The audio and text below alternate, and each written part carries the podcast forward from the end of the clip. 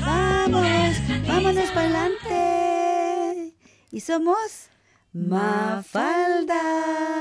Y aquí estamos saludando la tarde con sus amigas de siempre desde su radio comunitaria Radio 3CR 855 Dial AM y digital hoy día 6 de octubre. Del ya huele a natilla y buñuelos y diciembre. ¡Ay, qué rico! Bueno, del año 2017. Hay alguien que está entusiasmada con que llegue luego el fin de año, otra gente no tanto, pero de todas maneras estamos saludándoles desde Melbourne, la ciudad más vivible del mundo con buen tiempo en este momento, está, es muy agradable, a pesar del, polvo y del polen que mucha gente ya está sufriendo terriblemente con las alergias y también mucha gente con la influenza que está pero pegando muy duro. Hay que tener mucho cuidado, incluso los médicos están diciendo vacúnense aunque sea ahora porque el, esto va a continuar. Han habido varios casos de personas que han muerto eh, niños entre ellos, así que hay que tener mucho ojo y ojalá las personas, yo a mí me da mucho mucha pena de que las personas tosen y tosen y tosen enfrente de los demás y no se cubren su boca y desparraman toda una cantidad de microbios. El virus, claro. El virus y eso la gente todavía no aprende, que hay que lavarse muy bien las manos antes de preparar comidas. También hay que, ojalá, usar una mascarilla, porque cuando uno habla, salta saliva. ¿cierto? Salta para todos lados, no nos damos cuenta. A veces se nota, otras veces no. Pero es importante, de, sobre todo cuando estamos preparando comida para un grupo grande de gente, hay que cubrirse la boca.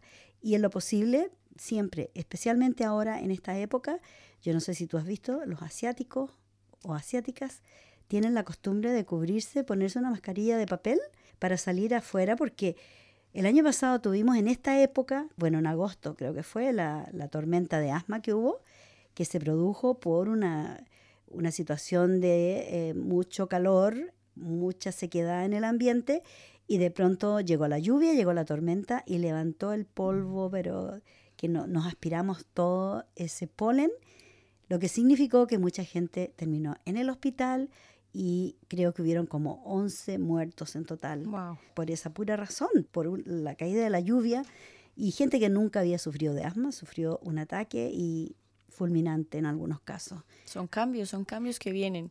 Y no solamente cambios físicos, sino también cambios emocionales. Yo creo que cada etapa de cada momento del año vienen con cosas muy también personales, muy cosas así. Y si uno está, digamos, muy vulnerable, de, sobre todo que invierno es como de mucho papachar, de como estar como en cariño, es frío, uno llega como muy medio bajoneado, pues digo yo desde mi experiencia. Y viene un poco más primavera, calor y todo, entonces depende uno cómo haya venido desde invierno, para recibir primavera, sí. Mm. Y viene la mejor época que es verano, me encanta.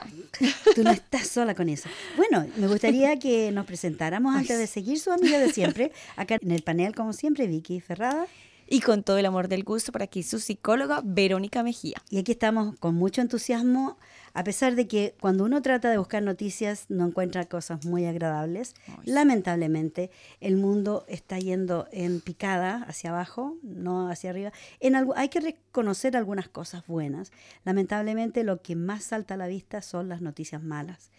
Y lo hemos venido diciendo, lamentablemente nuestra Pachamama se está quejando, está teniendo un montón de problemas debido al, maltrato que se le ha hecho. Como las personas, la tierra es un ser viviente, palpante, palpitante. Entonces cualquier cosa, los daños que se le hacen, qué sé yo, bombardeos, ensayos nucleares en el mar, en, en submarino, en el aire, donde sea, está afectando todo. Al final se nos devuelve. Es como escupir al cielo, nos va a caer en la cara nuevamente. Y eso es lo que las personas y los gobiernos, las entidades que hacen este tipo de cosas, este daño a la naturaleza, son los que no toman responsabilidad. Es como la violencia familiar, donde los perpetradores de violencia jamás toman responsabilidad de sus acciones. Estos son perpetradores del medio ambiente y tampoco toman responsabilidad de sus acciones. Con esto de los huracanes, me ha tocado ver mares y ríos totalmente llenos de plástico que se han desbordado, pero en realidad lo que corre no es, no es agua, es plástico. Bolsas, botellas, envases, de todo plástico. Países en Latinoamérica. Sí, mira, te tengo, por ejemplo, de Centroamérica que hubo una lluvia, mejor dicho, una tormenta. La tormenta se llama la tormenta Nate, le pone el nombre como siempre, que decía que tenía más de 65 kilómetros por hora. Los vientos. Sí. Y bueno, llegó a causar muertos. Imagínate que en Nicaragua hubo 11 muertos, en Costa Rica hubo siete personas que fallecieron y en Honduras hubo dos. Y aparte las consecuencias que digamos que se detonaron en Centroamérica, también hubo influencias también en Sudamérica. Por ejemplo, en Colombia, varios amigos me mandaron videos de los aguaceros, de la lluvia, de los truenos, relámpagos, mejor dicho, parecía el diluvio y también en Colombia hubieron dos personas que murieron, a una le cayó un rayo. Miren lo de malas que debe ser para que uno mm. le caiga un rayo. Como dice, que me parta un rayo si algo pasa. Exacto. Ahora ya no hay que decirlo porque te puede te partir, puede partir un rayo. Y son pues como cosas que están pasando en el mundo. Y por ejemplo, a contrario de eso, por ejemplo, en la Guajira está pasando es todo lo contrario. No llueve, hay escasez de agua y como es un territorio muy seco, muy de desierto, la gente se está muriendo porque no tiene alimento, no tiene agua potable y va como lo contrario. Entonces, a un lado llueve mucho y a otro lado hay escasez de lluvia. Es muy preocupante. La tierra está hablando fuerte. Oye, pero no le escuchan. Lamentablemente, los gobiernos que tienen el poder de escuchar y de hacer algo al respecto están tapándose los oídos, como es el caso de Puerto Rico. Puerto Rico ha sido devastado por el huracán, dos huracanes creo que ha recibido ya. Y se ve, yo sigo viendo y me da mucha pena de ver cómo la gente no tiene agua, están repartiendo la poca cantidad de, alimentos que tienen. Lo que es más terrible es que el gobierno de Estados Unidos, que se supone que es el papito, el papá, porque pertenece, eh, Puerto Rico es parte de Estados Unidos, ellos están diciendo, no, a mí Puerto Rico nos ha costado mucho dinero nos ha costado un montón de, dinero. Yo encontré un, un amigo me envió un, un vídeo donde la persona habla de las cantidades de millones que Estados Unidos le da a Puerto Rico para sobrevivir, ya sea para seguridad social, para vivienda, qué sé yo, según ellos lo que dan. Pero ellos hablan de millones. Pero cuando se habla de la cantidad de dinero que Puerto Rico paga a Estados Unidos en impuestos, en aranceles. Por ejemplo, ellos tienen un embargo ahí, si se quiere, si se puede llamar así, donde los puertorriqueños no pueden transportar alimentos en otro tipo de transporte que no sea de Estados Unidos. Los barcos tienen que ser de Estados Unidos. O sea, por ejemplo, si Uruguay vende papas, por ejemplo, a Puerto Rico, tiene que ir un barco de Estados Unidos a, Uruguay a buscar las papas y traerlas a Puerto Rico. La prioridad en ese país. Le dan todo y les cobran unos precios desorbitantes a los pobres puertorriqueños. Entonces todo eso lo explica. Ojalá lo voy a buscar para el próximo programa porque explican así con millones, millonadas de dinero. Y Trump se llena la boca diciendo, ellos nos están costando mucho dinero. Y después va a un lugar devastado y como haciendo gracia, empieza a tirar rollos, ¿lo viste? Tirando rollos de toallas de papel. Les tira a la gente como, no sé, como humillándolos, no sé. Yo no sé ese hombre, la verdad, mejor ni hablar de él, pero... Mira, eso pasó hace unos años también con el cuento del TLC, lo que pasa es que, bueno, no es que estemos en contra, que es que siempre hablamos mal de ese señor, que eran los oyentes, que mejor dicho, se la montamos, pero es que hacen acciones de que uno diga, mm. ¿por qué? Por eso estoy en contra de Trump. Por eso, a eso me refiero, que los oyentes pensarán que estamos siempre ahí como que, pero es que dan motivos. Lo que pasó, por ejemplo, con el cuento del TLC era que... ¿Qué es el TLC? El TLC es el Tratado de Libre Comercio, que abarcó, digamos, desde Colombia para abarcar varios países para, digamos, exportación e importación. Bueno, Colombia tiene realmente mucha materia prima muy buena, desde los campesinos, desde alimentos, desde todo. Pero resulta que Estados Unidos empezó a exigir con el cuento del tratado que tenían que utilizarse exclusivamente las semillas de ellos, mm. cuando nosotros en, Colombia las producimos de mejor calidad. Claro. Ellos decían que no, que tenían que coger de las semillas de ellos para crearlas en Colombia y de ahí venderlos allá. ¿De Monsanto las semillas? Claro. Y bueno, hubo discusiones, alegaron y todo el cuento, y bueno, todavía está en ese proceso de que los mm. campesinos siguen discutiendo constantemente con paros, con cosas así, para que le exigen todavía al presidente por qué carajos, porque mira, lo que gana realmente un campesino es muy poco comparado hasta el punto que llega en el mercado un alimento. Entonces, él tiene que conseguir, digamos, la semilla que la puede conseguir fácilmente desde su tierra, pero la tiene que comprar desde el exterior. ¿Por qué? Cuando la puede tener él mismo. Y claro, cuando va a llegar no va a ganar lo suficiente un campesino porque está pagando, pagando y pagando de cosas que no necesita. Muy triste. Bueno, lo mismo sucede a otro nivel, por ejemplo, de vestuario, de la confección de ropa y zapatos, en Asia. ¿ya? En Asia, en India también, donde les pagan centavos a los que, fabrican, a los que fabrican las piezas de ropa, pero cuando llegan acá se pagan miles de dólares a veces por una tenida, que por decir lo más caro, miles de dólares, pero a ellos les pagarán 20 dólares por confeccionarla. Y que tienen una vida precaria, esas personas que trabajan ahí son amontonados como si fueran ratas. Exacto, y se les han derrumbado fábricas completas porque los tienen tan hacinados en tan malas condiciones y no hay justicia social en esos lugares, que es terrible, es terrible. Y aquí estamos en Mafalda para denunciar ese tipo de vejaciones precisamente eh, en este tipo de trabajo son más mujeres las que trabajan, por supuesto en la confección de ropas y de zapatos, son las mujeres, incluso ahora están entrando, el otro día veía unas mujeres descargando sacos de, harina porque necesitan sobrevivir y se están haciendo tan fuertes como los hombres para poder competir en un campo laboral que era exclusivo de hombres. Así que oh, es un poco triste, pero es la realidad. Sí, y también vamos con otra mala noticia, ¿no? Sí, es así. que todos saben, todo el mundo sabe. Y lo que más me da rabia de esta noticia, ¿sabes lo que es? La explotación que la televisión, la media los medios de comunicación. los medios de comunicación hacen. Ellos explotan el tema a tal punto que todo lo que tú ves es eso, el tiroteo, el tiroteo. Lo vuelven muy amarillista también. Ah, ¿Sabes tú que eso me, me duele? porque como lo expliqué la otra vez, para los huracanes en Estados Unidos estaba todo en primera plana. Hubieron, qué sé yo, creo que 120 muertos en una oportunidad. En Bangladesh hubieron 1.200 muertos a la par, al mismo momento, con los monzones, con los temporales de verano. Y acá en la, en la media, en la prensa, no se, no se decía nada, nada acerca de Bangladesh. Donde se hablaba era en la media comunitaria Medios de comunicación. Los medios, no, no, no los medios, claro, los medios de comunicación, Facebook, eh, WhatsApp y todos esos. Las redes sociales. Redes sociales, esa es la palabra que estaba buscando, gracias. Cuéntanos de eso. Bueno, pues yo creo que ya todo el mundo sabe, aunque digamos que esos atentados pasan, se hace mucho, como dices tú, mucha noticia en esos lugares, pero también sigue pasando en Siria, sigue pasando en otras partes del mundo.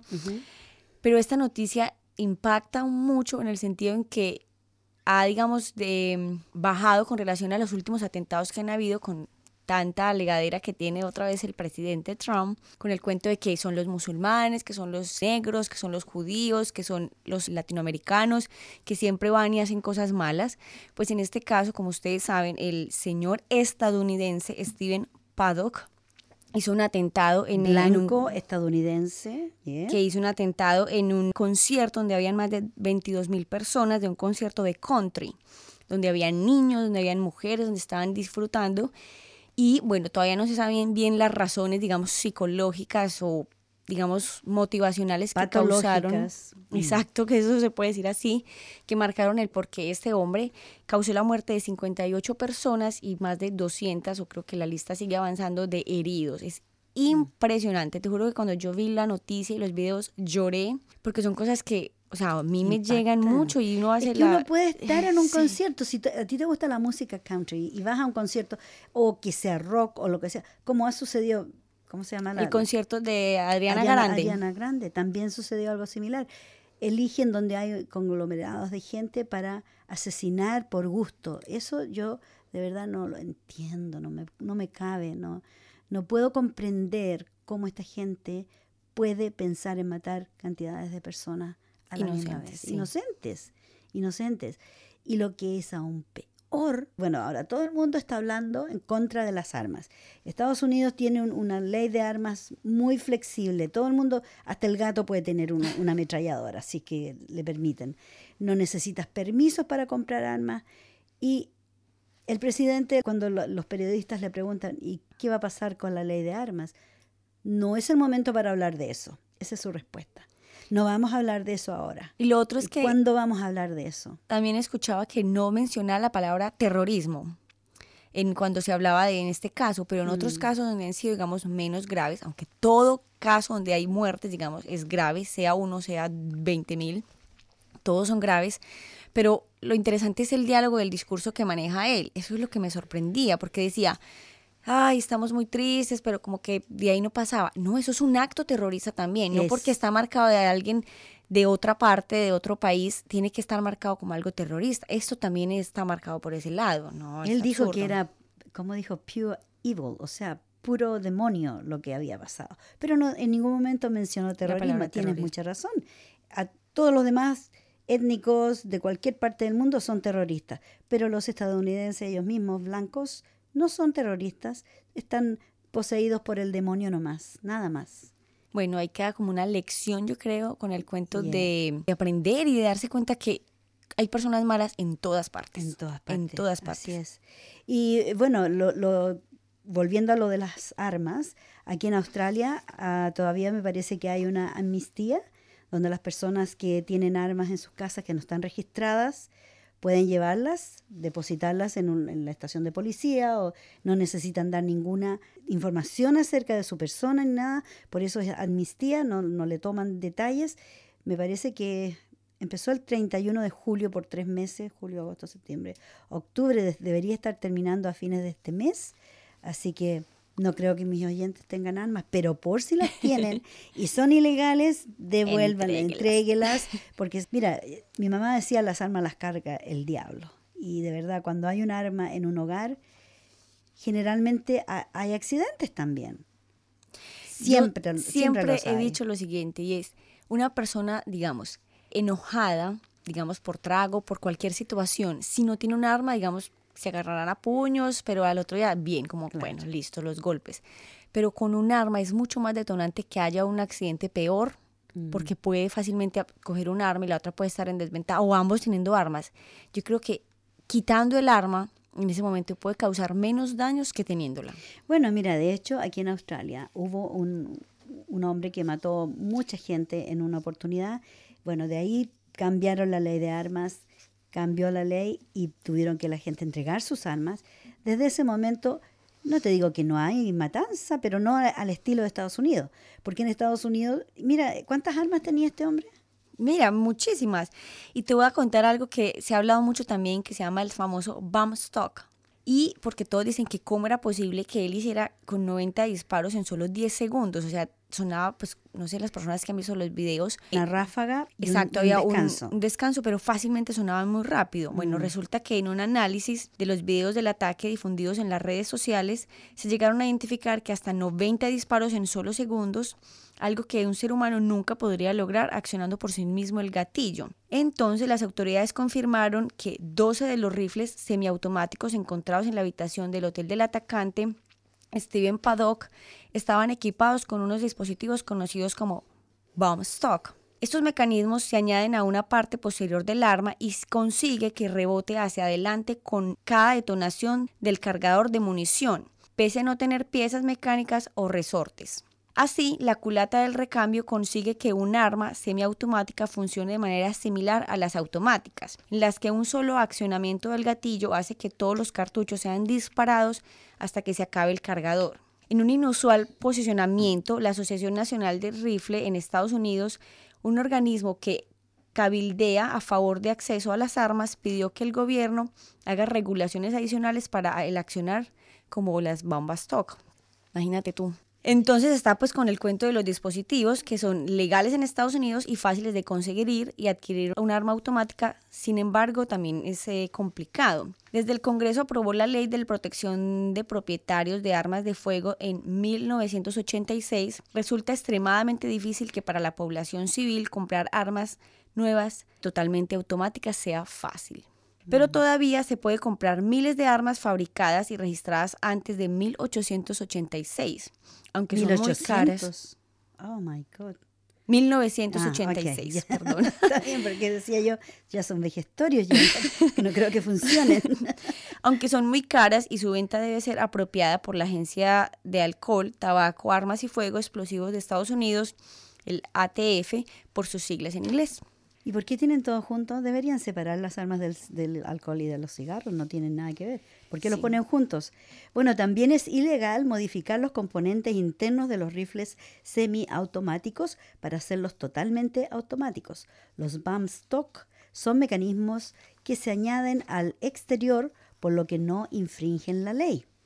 Tras el tiroteo registrado en una escuela de Connecticut en el año 2012, la senadora de California, Diane Fernstein, presentó un proyecto de ley que buscaba prohibir las existencias de los bump stock y dispositivos similares al considerar que los fabricantes estaban ofreciendo vías para eludir las leyes sobre armas. Y es exactamente lo que está pasando.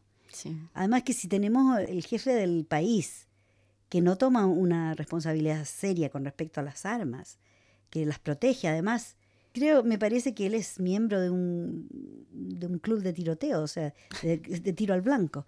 Entonces, claro, no puede, eh, tiene intereses creados en una industria que es muy lucrativa, las armas son muy lucrativas, porque no tan solo por comprar las armas, pero yo pienso que le dan bastante trabajo a las funerarias. Entonces, un negocio socio. Un negocio por todo, un negocio redondo. Sí, muy fuerte. Bueno, también hay que tener en cuenta que no es solamente la opción del arma, sino desde la educación, marcar ciertas tendencias, porque mira, una persona psicótica, desde la psicología, está marcada desde la infancia, que tiene ciertas cosas que, bueno, no vamos a discutir ahora, mm. pues como a profundizar, pero también hay que como no es solamente el arma, sino conllevar una estructura mucho más amplia de educación. De eso es, eso es lo que más me preocupa, porque, por ejemplo, en un país donde se ven tiroteos todas las semanas, hay, tiroteos de los que no nos damos cuenta, porque no muere tanta gente, no sabemos. ¿ya? Entonces, ¿qué sucede? Que se está normalizando una situación que es bastante anormal. Y eso significa que los niños de esta época están creciendo en un ambiente donde matar es normal, donde hacer masacre es normal, donde, por ejemplo, te digo Halloween o no sé cómo se llama en español, pero Halloween. Halloween. Igual. Sí. Bueno. Y de brujas. Y la, la, noche de brujas, que comenzó con una idea totalmente diferente. Ahora ponen los monstruos, los payasos. Mira, te voy a contar. Vi dos niños en mi trabajo que iban tan excitados, vamos a la fiesta de Halloween porque es School Holidays y qué sé yo. Y nos vamos a disfrazar. ¿Y de qué te vas a disfrazar? Uno de siete y el otro de cinco. Hoy oh, yo me voy a disfrazar del payaso asesino. De eso. Yo no sé quién es. Se llama eso. payaso asesino. y, yo le dije, ¿Eh? ¿Y, y tú? Yo también. Los dos hermanos se iban a disfrazar de lo mismo. Y yo digo, juegan con ser payasos asesinos. ¿Cómo, ¿Cómo no me entra en la cabeza cómo eso se puede permitir y los adultos digamos, es, también es negocio porque se compran los disfraces, ¿cierto? Se vende esa pomada, como decimos los chilenos, se vende ese producto, ya que es el Halloween y que la gente se disfraza de asesinos y de, de monstruos y, de cosas feas. Lo que me sorprende, lo que me cuentas es que si son niños pequeños, de 7, 8, dices, ¿cómo es posible que tengan la asociación de eso? Es que así se llama It, es una película de terror que ahora está muy popular, que es un payaso asesino, pero... Lo interesante es porque esos niños han visto esa película. Exacto, porque eso no está catalogado para esas edades. pero, pero, ¿quieres que te diga? en muchos casos, los padres no tienen la preparación ni la educación para censurar lo que sus hijos ven. Y eso es lo que más me preocupa. Pero eso también lo de prohibir, digamos, las salas de cine. O acá no, no, se no pero si, si tú te compras, ah, bueno, tú puedes verlo en video, claro. compras un video, lo ves en Foxtel, o lo ves en Netflix, o lo ves en cualquiera de esos, que está todo, si los niños quedan solos, los niños son muy sabios ahora para manejar toda la tecnología, la electrónica, ellos buscan y encuentran y ven.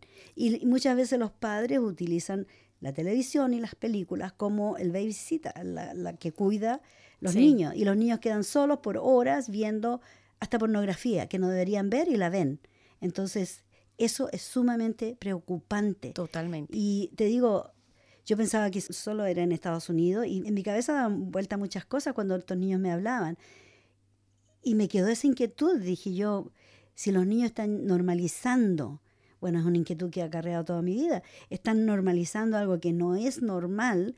¿Qué clase de generación estamos creando? Eso es preocupante, súper preocupante. Sí que lo es. Bueno, vamos a ir a un intermedio musical todavía. Vamos a una canción más para bajar las...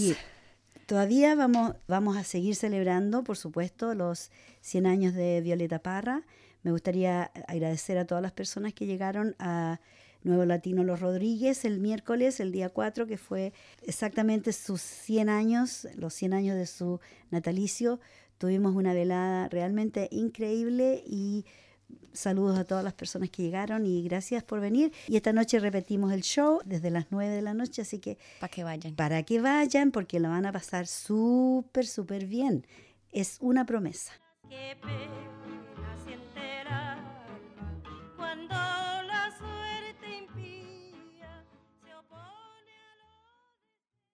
Y aquí estamos de vuelta en su programa Mafalda. Y se me había quedado algo en el tintero hace un par de semanas que quería compartir con nuestros oyentes porque es una muy buena noticia. Y se trata de nuestro río, el río que atraviesa la ciudad y que se llama Yarra, el río Yarra. El 21 de septiembre el Parlamento victoriano dio un gran paso adelante para los propietarios tradicionales de Victoria eso es decir, los aborígenes, al aprobar la ley de protección del río Yarra, que se llama William Ging Biragrun Muron en el año 2017. Hasta ahora, el pueblo Gurungeri ha tenido poco reconocimiento de su importante papel en el manejo fluvial y la protección, pero la nueva legislación que se convertirá en ley el primero de diciembre le dará voz a este río. La ley es notable porque combina el conocimiento tradicional del dueño con la experiencia moderna de la gerencia del río y trata al Yarra como una entidad natural viva, integrada a ser protegida. La nueva ley reconoce las diversas conexiones entre el río y sus propietarios tradicionales en una primera para las leyes estatales victorianas. Incluye la lengua, el idioma de los Gurungeri, que se llama Woi Gurun, tanto en el título de la ley como en su preámbulo. La frase Willingin Birangun Muron significa mantener a los Yarra vivos. Seis ancianos Gurungeri pronunciaron discursos en el Parlamento, tanto en inglés como en su idioma, Gurun, para explicar el significado del río y de esta ley a su pueblo. Esta ley también otorga una voz independiente al río a través del Consejo Birarung, un órgano consultivo estatutario que debe tener al menos dos representantes tradicionales de propietario en él. Es una excelente Súper buena noticia. Y vamos un poco atrasada porque ya hace a principios de año me recuerdo que New Zealand reconoció un río bien importante, no recuerdo su nombre, pero el río más importante de New Zealand lo reconoció como una entidad viviente. Bueno, ahora vamos a hablar un poquito de qué ocurre en el corazón, ya que estábamos hablando de los niños, qué ocurre mm. en el corazón de un niño que no es amado. Casi ningún padre está dispuesto a admitir que no ama a su hijo o hija. Sin embargo, esto sucede con más frecuencia de lo que debería. Ah, basta con ver a un niño que no es amado y enseguida se detectan esas huellas indelebles de la falta de afecto. La diferencia que hay entre un pequeño que es aceptado y querido con uno que no lo es resulta abismal. Las razones para esta falta de amor son muchas. Una de las más importantes sería que la decisión de tener descendencia no obedeció a un deseo consciente y suficientemente razonado. No había un lugar en el corazón para ese niño y por lo tanto fue imposible construirlo.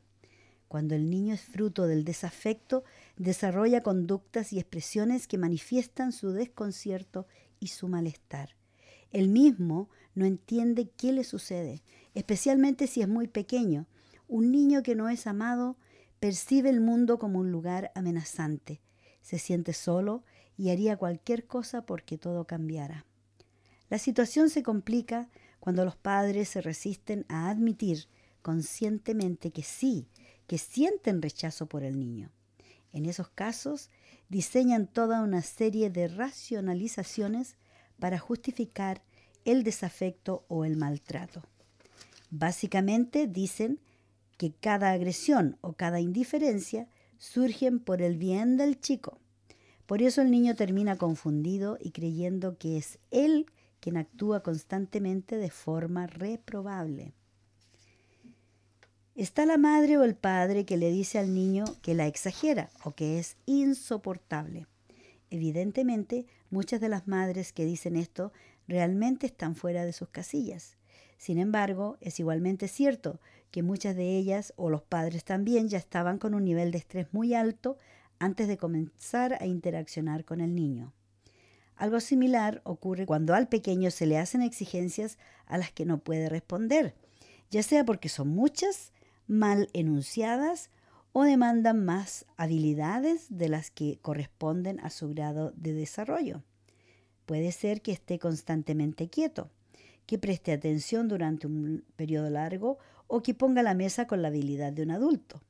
En estos casos son los propios padres, con su falta de visión, lo que genera su propia frustración y lo que es peor, los que hacen que un niño se sienta frustrado e incompetente. Un niño que no es amado percibe que casi todo lo que hace molesta a sus padres y que nada de lo que haga es suficiente para que por fin ellos lo acepten. Como no tiene la posibilidad de evaluar objetivamente esta situación, lo que desarrolla son fuertes sentimientos de culpa por todo esto. Creará una autopercepción negativa y desarrollará una indefensión aprendida. Tiene la sensación de que haga lo que haga, el resultado siempre es el mismo y por lo tanto incontrolable. Ahora las huellas de la falta de afecto, que obviamente deja huellas irreversibles en muchos casos. Cuando un niño no es amado, su corazón se rompe. Como no logra darle forma ni sentido al sufrimiento que experimenta, lo manifiesta de manera indirecta. Desarrolla comportamientos o ideas cuya función es dejar salir la angustia y el dolor que habita en su interior. Algunas de las conductas que revelan la carencia de afecto de un niño son las siguientes. Desarrolla miedos y fobias, fobias a, la oscuridad, a algunos objetos o animales, a ciertas situaciones, son incontrolables para el pequeño. También se vuelven impulsivos y no logran contener la ira o el llanto o la risa o cualquier emoción.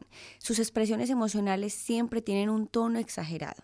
Es inestable. Hoy quieren una cosa y mañana otra. También cambian de conducta de un momento a otro. Algo típico en los niños, pero en los que perciben que son queridos, ese rasgo se pronuncia más. Desarrollan comportamientos ansiosos, como no poder quedarse quieto o estar curioseando todo el tiempo, o cualquier otro tipo de conductas repetitivas.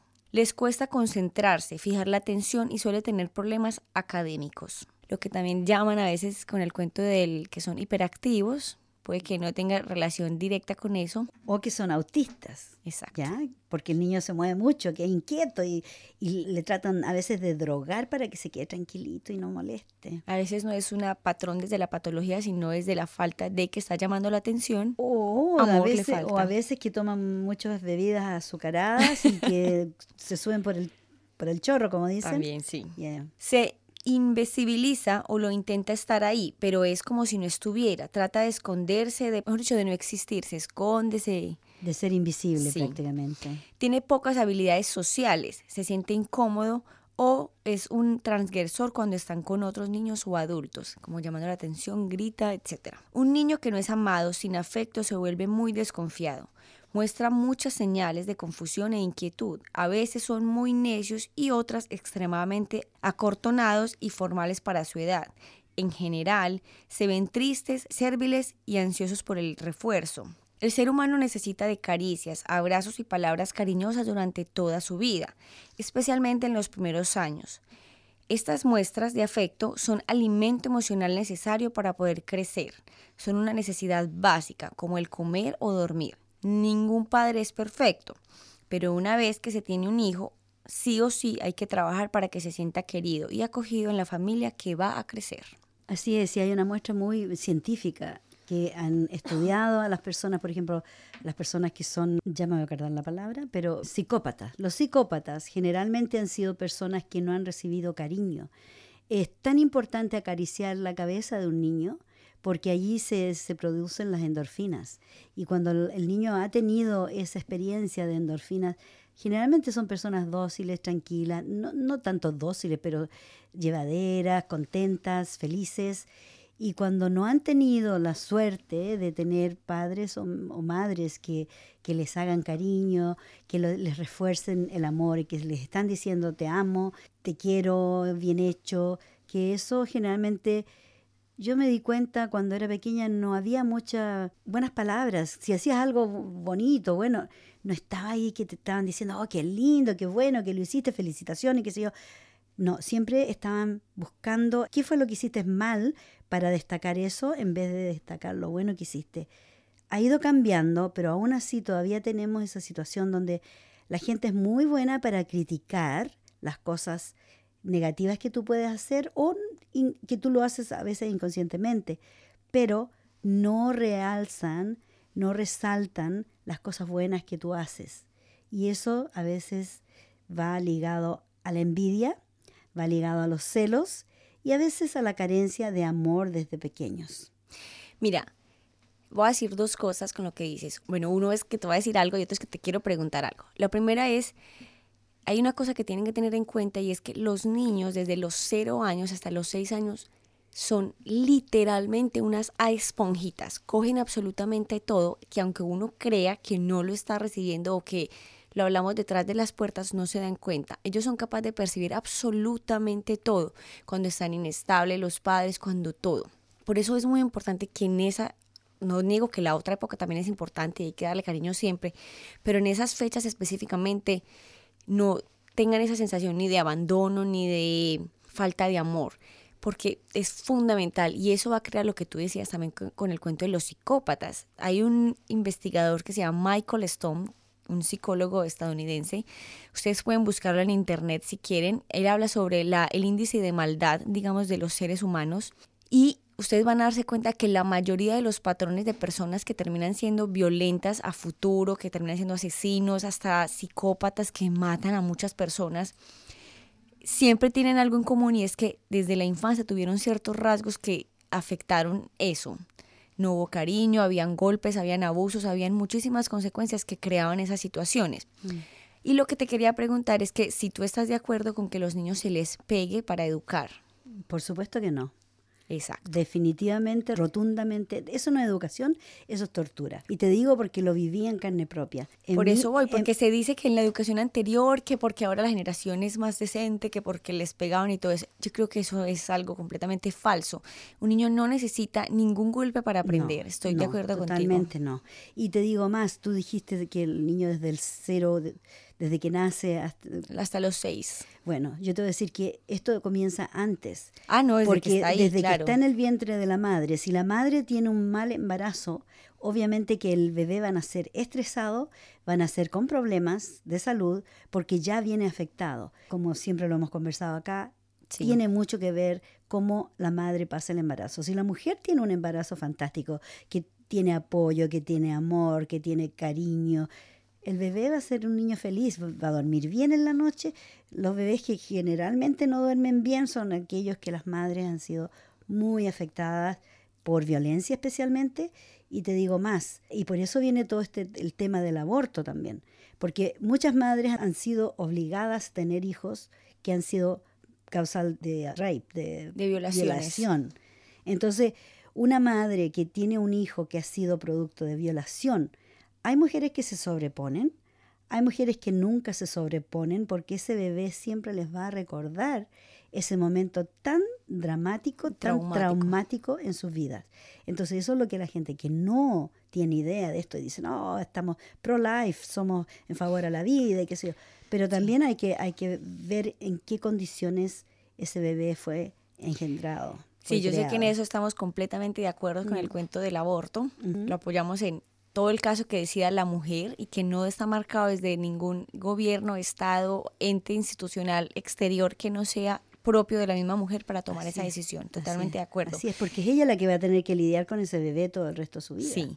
Y mira, conectando un poco con el tema por supuesto, que estábamos, que dejamos corto con el cuento de la infidelidad. Imagínate que investigando, investigando, también está asociado, relacionado con lo que estamos hablando de los niños. Imagínate que en la infancia se suele ver ciertas cosas que, como te digo, los niños ven todo, lo absorben todo.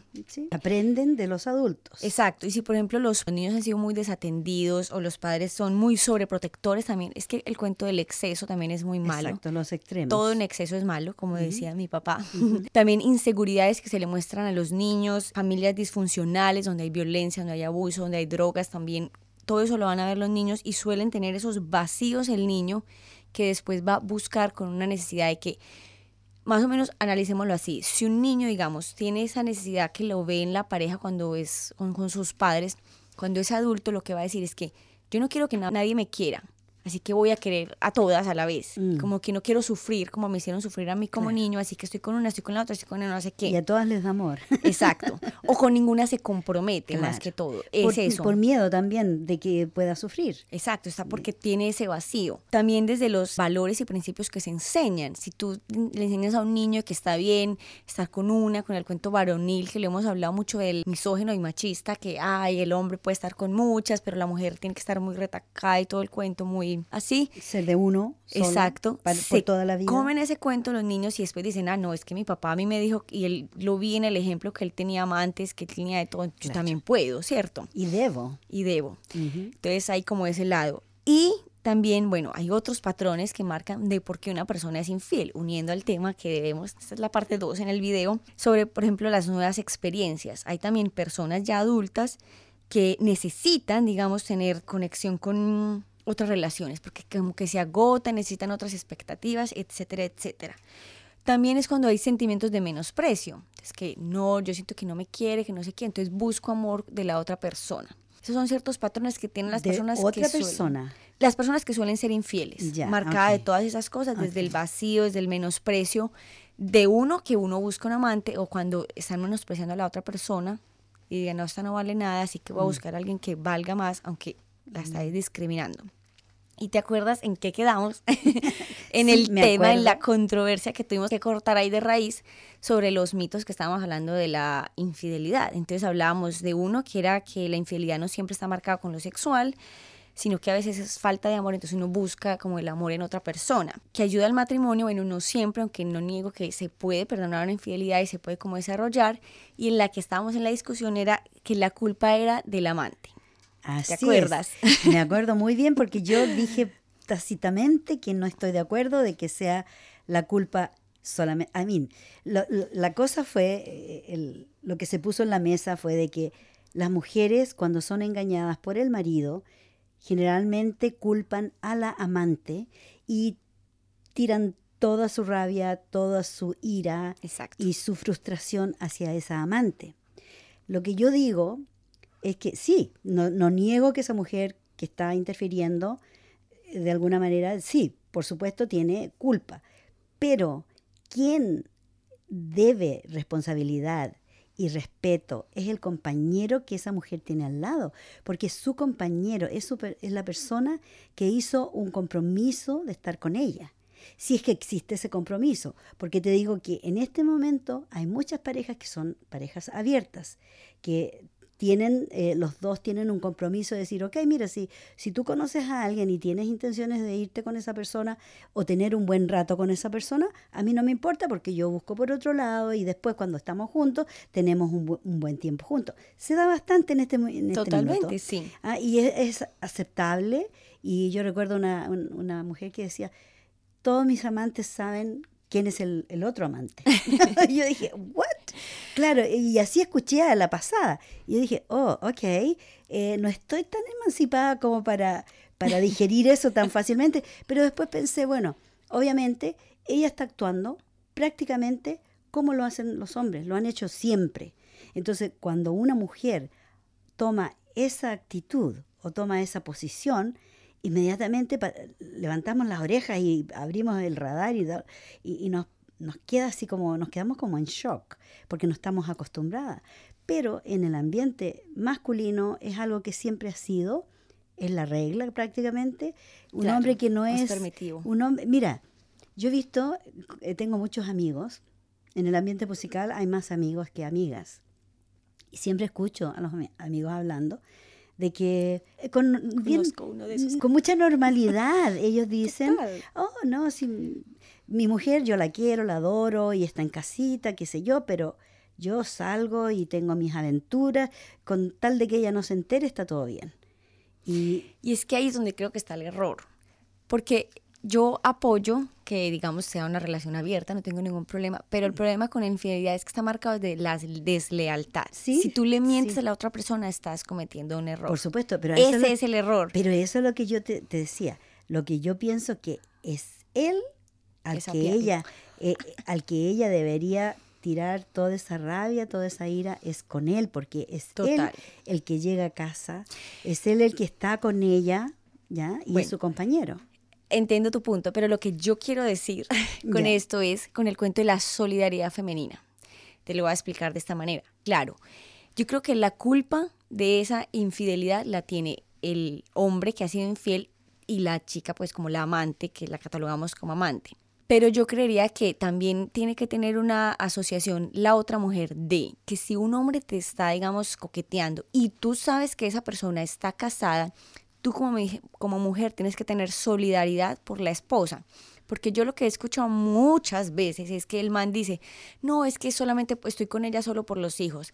Ay, no, es que vivimos juntos, pero no, ya no nos tenemos relaciones, ella me trata muy mal, la relación va muy mal. Y va uno a ver y supuestamente es una relación muy bonita, muy especial, y él te está diciendo mentiras. La amante o la mujer que se va a convertir en amante tiene que poner un alto y decir un momentico, yo me voy a poner en los zapatos de esa mujer, y decir, yo no quiero que eso me lo hagan. Además, porque está el dicho que si lo hace contigo, lo va a hacer después. Por supuesto, no, si, en eso estamos totalmente de acuerdo, no hay disputa. Entonces, la solidaridad es entre las mujeres. Mm. Yo estaba hablando, cuando hablaba de eso, me refería específicamente a las mujeres. Es tanto la esposa como la amante tienen que darse cuenta de que la otra también es mujer, es respetarla eso mm.